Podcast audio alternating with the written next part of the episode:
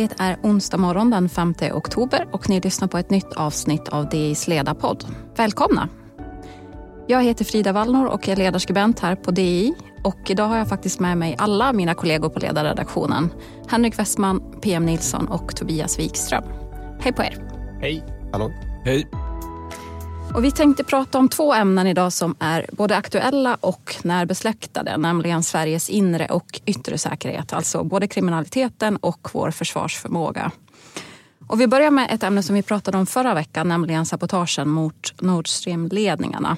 Vi vet ju fortfarande inte om det är Ryssland som ligger bakom. Men kan vi slå fast att det är en ny front som öppnats i kraftmätningen mellan Ryssland och väst i och med det här PM? Jag tror faktiskt det.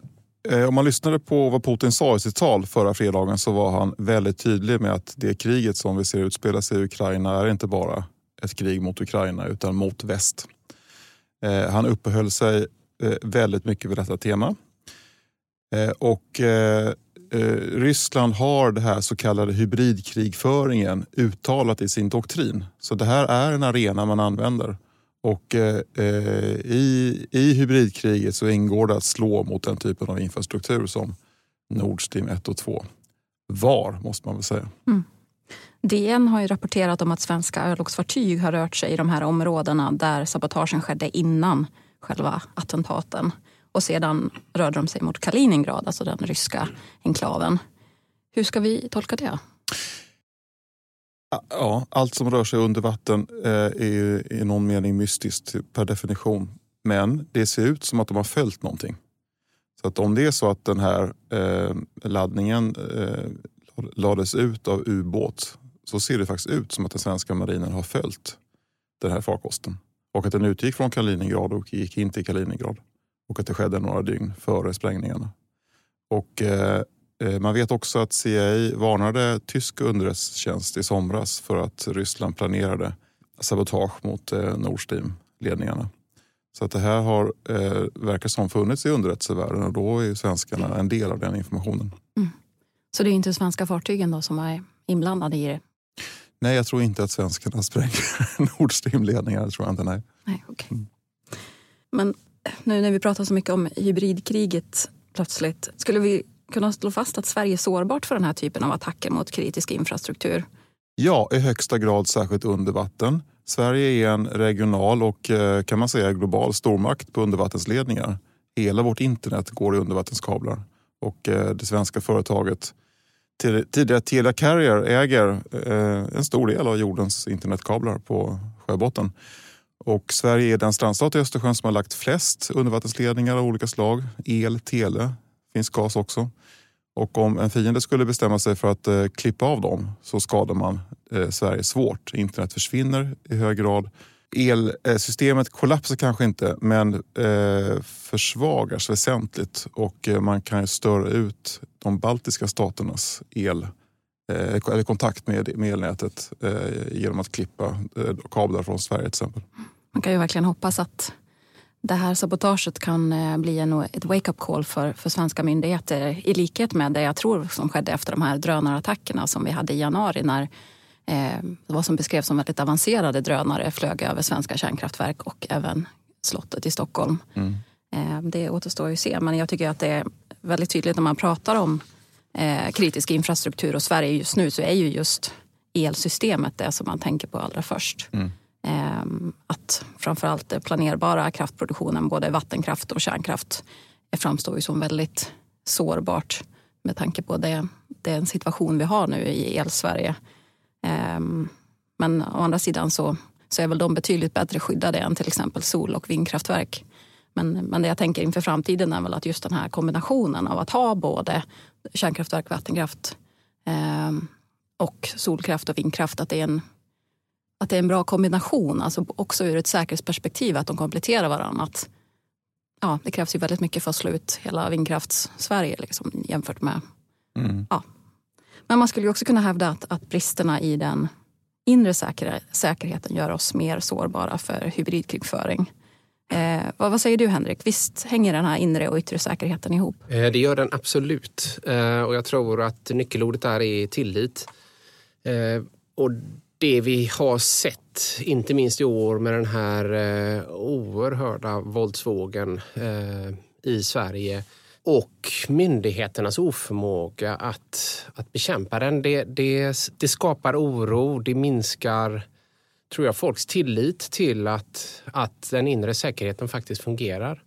Och samma mekanism eh, gäller ju också för den yttre säkerheten. Eh, det är ju oerhört allvarligt om, eh, om man har en bristande tillit till, till försvaret, det externa, eh, den externa säkerheten. Så att, eh, jag tror absolut att det finns spridningseffekter. I helgen som gick så, så skedde ju den 50 dödsskjutningen i Sverige i år i Södertälje som ju har varit i händelsernas centrum den senaste veckan med flera skjutningar.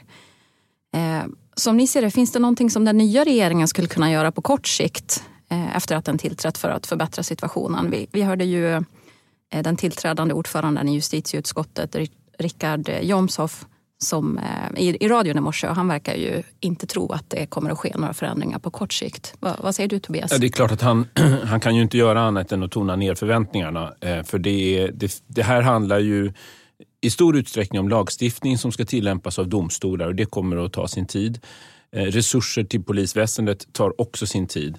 Men jag tror ändå att man, eh, att man kan börja rätt så ordentligt. Eh, och eh, Det finns eh, förslag om visitationszoner som alltså innebär att man eh, har vissa områden som man är orolig för eh, och som är viktiga för medborgarna att kunna röra sig i där man har rätt att utan specifik misstanke eh, visitera människor för att söka efter vapen. Mm. Eh, det här har ju varit kontroversiellt men jag tror inte det är det längre med den nya regeringen. Det här sker i Danmark, eller hur? Ja, absolut. Ja. De har haft det sedan 2004. Eh, och, eh, och vad jag förstår så har det fungerat bra. Och en viktig aspekt av det här är ju att medborgarna ska kunna känna att samhället uppfyller sin del av samhällskontraktet. Det vill säga att jag måste kunna gå till affären, jag måste kunna gå ut med soporna även om klockan har slagit sex på kvällen. Mm. Eh, så att eh, det här tror jag är en sak som kommer att eh, finnas med i det nya regeringsprogrammet.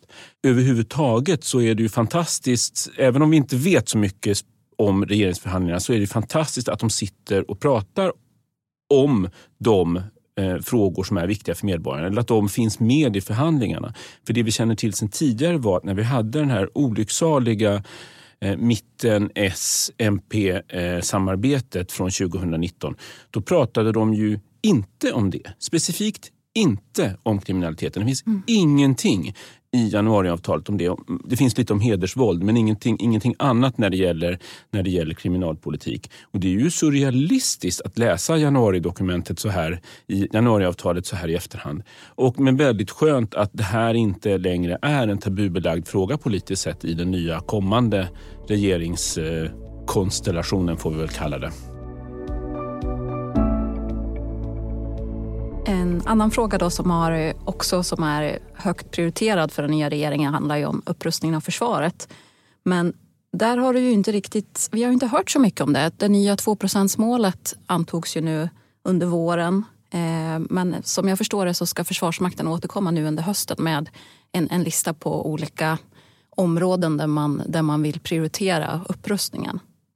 Eh, men varför har vi inte sett, det är inga beställningar som har lagts till exempel. Varför sker det ingenting?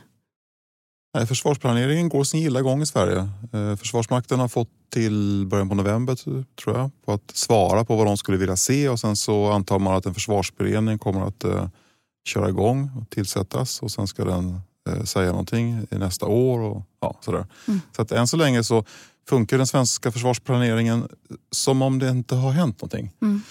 Eh, och eh, det har hänt dramatiska saker. Dels NATO-medlemskapet som ställer nya krav och eh, kriget i Ukraina som eh, eh, visar hela väst nya saker. Men om man tittar på andra länder som till exempel Polen så har det ju skett en otrolig upprustning på kort tid. Där verkar det ju inte finnas samma typ av tröghet i systemet. Nej, de, eller förlåt, jag, jag, tror, jag tror att de, eh, de känner sig verkligen nära. De har, de har drygt en miljon flyktingar från Ukraina inom sina gränser och sen så är de ju i omedelbar närhet. Mm. Så att det, det, känns då hos befolkningen på ett annat sätt. Och de har väl dessutom skickat betydligt mer vapen också tror jag till ukrainarna än vad, än vad Sverige har gjort. Mm. Henrik, vad säger du? Vad, vad tror du? Hej, Ulf Kristersson här. På många sätt är det en mörk tid vi lever i. Men nu tar vi ett stort steg för att göra Sverige till en tryggare och säkrare plats. Sverige är nu medlem i Nato. En för alla, alla för en. Vi är specialister på det vi gör, precis som du. Därför försäkrar vi på Swedea bara småföretag, som ditt. För oss är små företag alltid större än stora och vår företagsförsäkring anpassar sig helt efter firmans förutsättningar. Gå in på swedea.se företag och jämför själv. Du att den här trögheten beror på? Eh, ja, jag tror att det beror på att det är ju väldigt mycket som har varit omvälvande för Sverige på väldigt, väldigt kort tid. Eh, och man, man trevar sig fram och man vet riktigt, inte riktigt vad man behöver. Det som jag tycker är märkligt är ju att man inte lägger beställningar på befintliga system som finns och som man vet att man faktiskt behöver. Jag tänker då på, på pansarvärnsvapen exempelvis som Sverige har skänkt i stor omfattning till eh, Ukraina. Det kan man ju lägga beställningar på för jag utgår ifrån att man behöver fylla på de lagren. Mm. Sen förstår jag att det sker ett långsiktigt strategiskt arbete vilka system man faktiskt behöver. Behöver man stärka sig på luftförsvar? Behöver man en ubåt till? Eller, eller vad, vad, vad behöver man där? Men jag tycker det är märkligt och eh, vad jag har hört så, så, så, fanns det, tror jag, starka signaler i, eh, precis efter kriget om att man skulle lägga beställningar. Men det har ju bevisligen faktiskt inte kommit. Mm. Eh, det finns en tröghet i det här systemet och den är, den är kanske extra stor i Sverige. Den finns även i andra länder. Mm. Men om man har lyssnat på Ulf Kristersson under eh, valrörelsen så har ju han pratat om att eh, Moderaterna vill snabba upp den här eh, processen i alla fall. Jag tror att det är, man har sagt att 2% i försvarsanslag ska vara uppnått till 2025 medan då Socialdemokraterna har sagt att det ska ske senast 2028. Så det finns ju i alla fall en politisk ambition att snabba upp det här. Men om man tittar på vad Nato ställer för krav till exempel så har ju de som mål att alla medlemsstater ska ha uppnått 2 i försvarsanslag till 2024. Eh, och det här, men det här var ju ett mål såklart som antogs innan Sverige blev aktuell som medlem. Så det är klart att det kommer finnas en förståelse för att vi inte klarar av det här. Men det är självklart någonting som skulle vara en fjäder i hatten som ny medlem om vi kan visa en väldigt hög ambitionsnivå i alla fall när det gäller försvarsanslagen. Bara som en stick, stickreplik. Där. Det, det intressanta är ju man har det här tidsmålet eh, och det man skulle behöva göra är ju att lägga beställningar redan nu så att man inte får en sån här hockeyklubbsformad kurva. Eh, att när man närmar sig målet, då vräker man in beställningar. Eh, så jag tror svenska försvaret skulle må väldigt, väldigt bra av, av att man tog tag i det här redan nu mm. och började lägga beställningar. Om vi ska prata lite kort bara då om, om Ukraina-kriget. Det, det senaste som har skett det är ju att annekteringen av de här fyra regionerna bekräftades i fredags. Eh, och vi har också sett att de ukrainska styrkorna fortsätter att, att gå väldigt starkt i, i själva kriget. De tog den här strategiska fästet Lyman nu i, i måndags tror jag det var, vilket ju var verkligen svar på tal efter den här annekteringen eftersom Lyman ligger i Donetskregionen som är en av de här som har annekterats. Men kan man säga att den här ryska mobiliseringen, effekten därifrån har, har uteblivit? Det är nog du som följer det bäst tror jag Frida. Okej. Okay. Vad ja, du? Men då skulle jag nog säga att själva mobiliseringen har underminerat den ryska krigsinsatsen.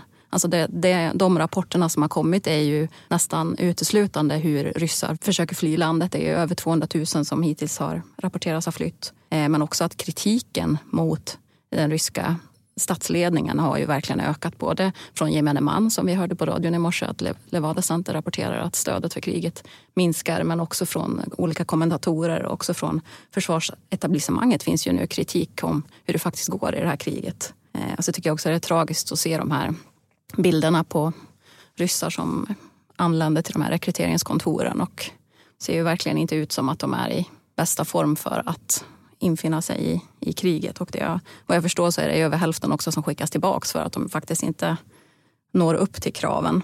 Eh, så, så det, det, är intressant att se om det kommer att bli bättre framöver men hittills har det ju verkligen varit eh, riktigt fiasko får man ju säga. Mm. mm. En, en både förskräcklig och förhoppningsfull eh, faktor är att eh, eh Putins regimbygge har ju eh, hela tiden använt sig av krig. Eh, de båda Tjetjenienkrigen kom först eh, som stärkte honom internt. 200 000 döda, Grosny i ruiner, men det var bra för Putin. Sen kom eh, invasionen av eh, Georgien, stärkte också Putin. Sen kom eh, invasionen av eh, den första delen av eh, eh, Ukraina 2014, stärkte definitivt hans ställning. Sen kort därefter så gick de in i Syrien, stärkte också hans ställning. Och sen så vevade det här igång. Och om detta misslyckas så är det nog rimligen slut för Putins regim som vi känner den. Mm. Men Ukraina har fler soldater, de har bättre vapen, de har högre moral och de har bättre organisation. Eh, vilket du skrev om intressant i veckan, Henrik. Ja, eh, det var en ögonöppnare även för mig. Det var väldigt intressant att sätta sig in i det. Uppdragstaktik kallas det ju. Eh, och det handlar egentligen om många av de värden som genomsyrar eh, västliga samhällen, demokratier med eh, frihet under ansvar, med, med tillit, eh, att eh, ta egna initiativ, att kunna omtolka order. Och det är centralt om man ska vara en, en flexibel krigsmakt och kunna så att säga anpassa sig. Man, man, har en, man har en ledare som pekar ut ett mål. Om målet är att inta en stad så är det sen upp till, till chefer på lägre nivåer och tolka och omtolka de här ordrarna. Eh, och det har visat sig effektivt i 200 år och det är i allra högsta grad effektivt i Ukraina just nu. Mm. Men det är ingenting och, som ryssarna behärskar? Nej, nej. Det, ryssarna, det, allting som Ryssland står för eh, och vad Ryssland är idag, det är själva antitesen till, eh, till den här så kallade uppdragstaktiken. Putin lägger sig i själva strategin på Ja, det är ju skrämmande och inte helt olikt hur diktatorer har agerat i historien. Eh, när det börjar gå dem emot så lägger de sig själva i kriget eh, och tror att de ska kunna styra upp det. Och det innebär ju att handlingsförlamningen bara blir ännu större och folk vill inte göra fel och man vill invänta order och man känner att här finns det inte någon uppsida för mig att ta egna initiativ. Den här organisationsmodellen som du pratar om, den känns ju bekant för, för oss i väst. Eh, ja, är det någonting det. som man eh, inom näringslivet, det känns ju väldigt skulle kunna vara en framgångsmodell även, även där. Ja, och det, det är det ju. Eh, och man ser ju det inte bara i terminologi. Att, att stora svenska företag har ju sina staber. Man har sina divisioner. Eh, officersutbildningen var ju länge eh, den enda svenska chefsutbildningen. Eh, men alla de värden som, som uppdragstaktiken bygger på och premierar, eh, det genomsyrar ju också ett företag eh, idag. Och eh, väldigt mycket i ledarskapet är ju på samma sätt. Man, man sätter upp mål och sen är det upp till divisionschefer och chefer därunder att uppnå de målen. Och eh, hur man sen gör det, där har man stor, stor frihet och det finns en tillit. Eh, så att det finns absolut en... Ehm, det är en stor inspirationskälla för näringslivet. Om man ska, det är ju för tidigt att börja prata om eh, kriget är ju inte slut, vilka lärdomar vi kan dra, men det finns ju fortfarande... Det här är ju definitivt någonting som, som kommer att bli en, en viktig lärdom när, när kriget slut, kan man ju anta. Men för svenskt, eh, ur ett svenskt perspektiv, vad skulle ni säga att man så här långt kan dra för lärdomar av, av kriget? Släpp aldrig någonsin in dem. Det är väl en lärdom. I den mån vi ska slåss mot Ryssland. Och vad betyder det? Nej, ska... men eh, se till att de inte uh, har flyg och flotta så att de aldrig någonsin kommer hit. De skulle ju lägga Nyköping och Norrköping och Linköping i ruiner omedelbart. De slåss ju på ett sätt som vi inte har sett faktiskt sedan andra världskriget.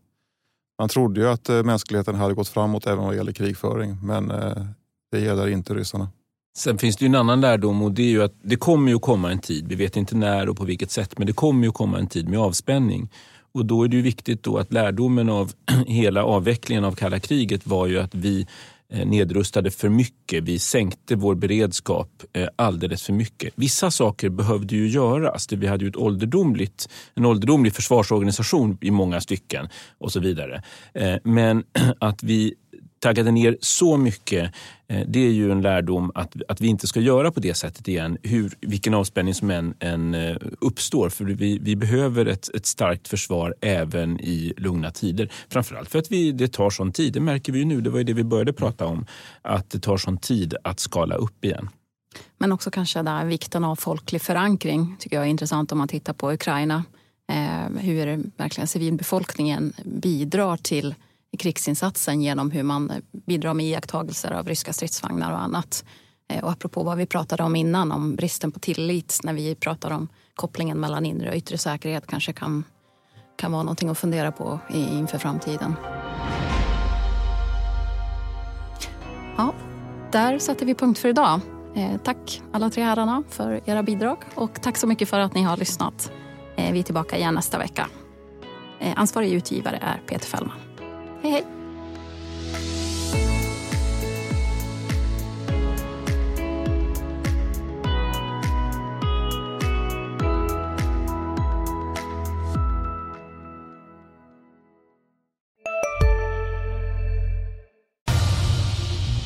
Expressen gör varje vecka podden Politikrummet där vi djupdyker i det senaste och viktigaste inom svensk politik. Med mig, Filippa Rogvall, som programledare tillsammans med mina vassa kollegor. Och det är ju ni som heter Thomas Nordenskjöld, Anette Holmqvist och Viktor Bartkron. Politikrummet kommer med ett nytt avsnitt varje tisdag. Vi hörs.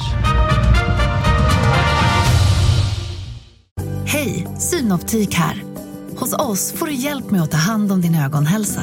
Med vår synundersökning kan vi upptäcka både synförändringar och tecken på vanliga ögonsjukdomar. Boka tid på synoptik.se.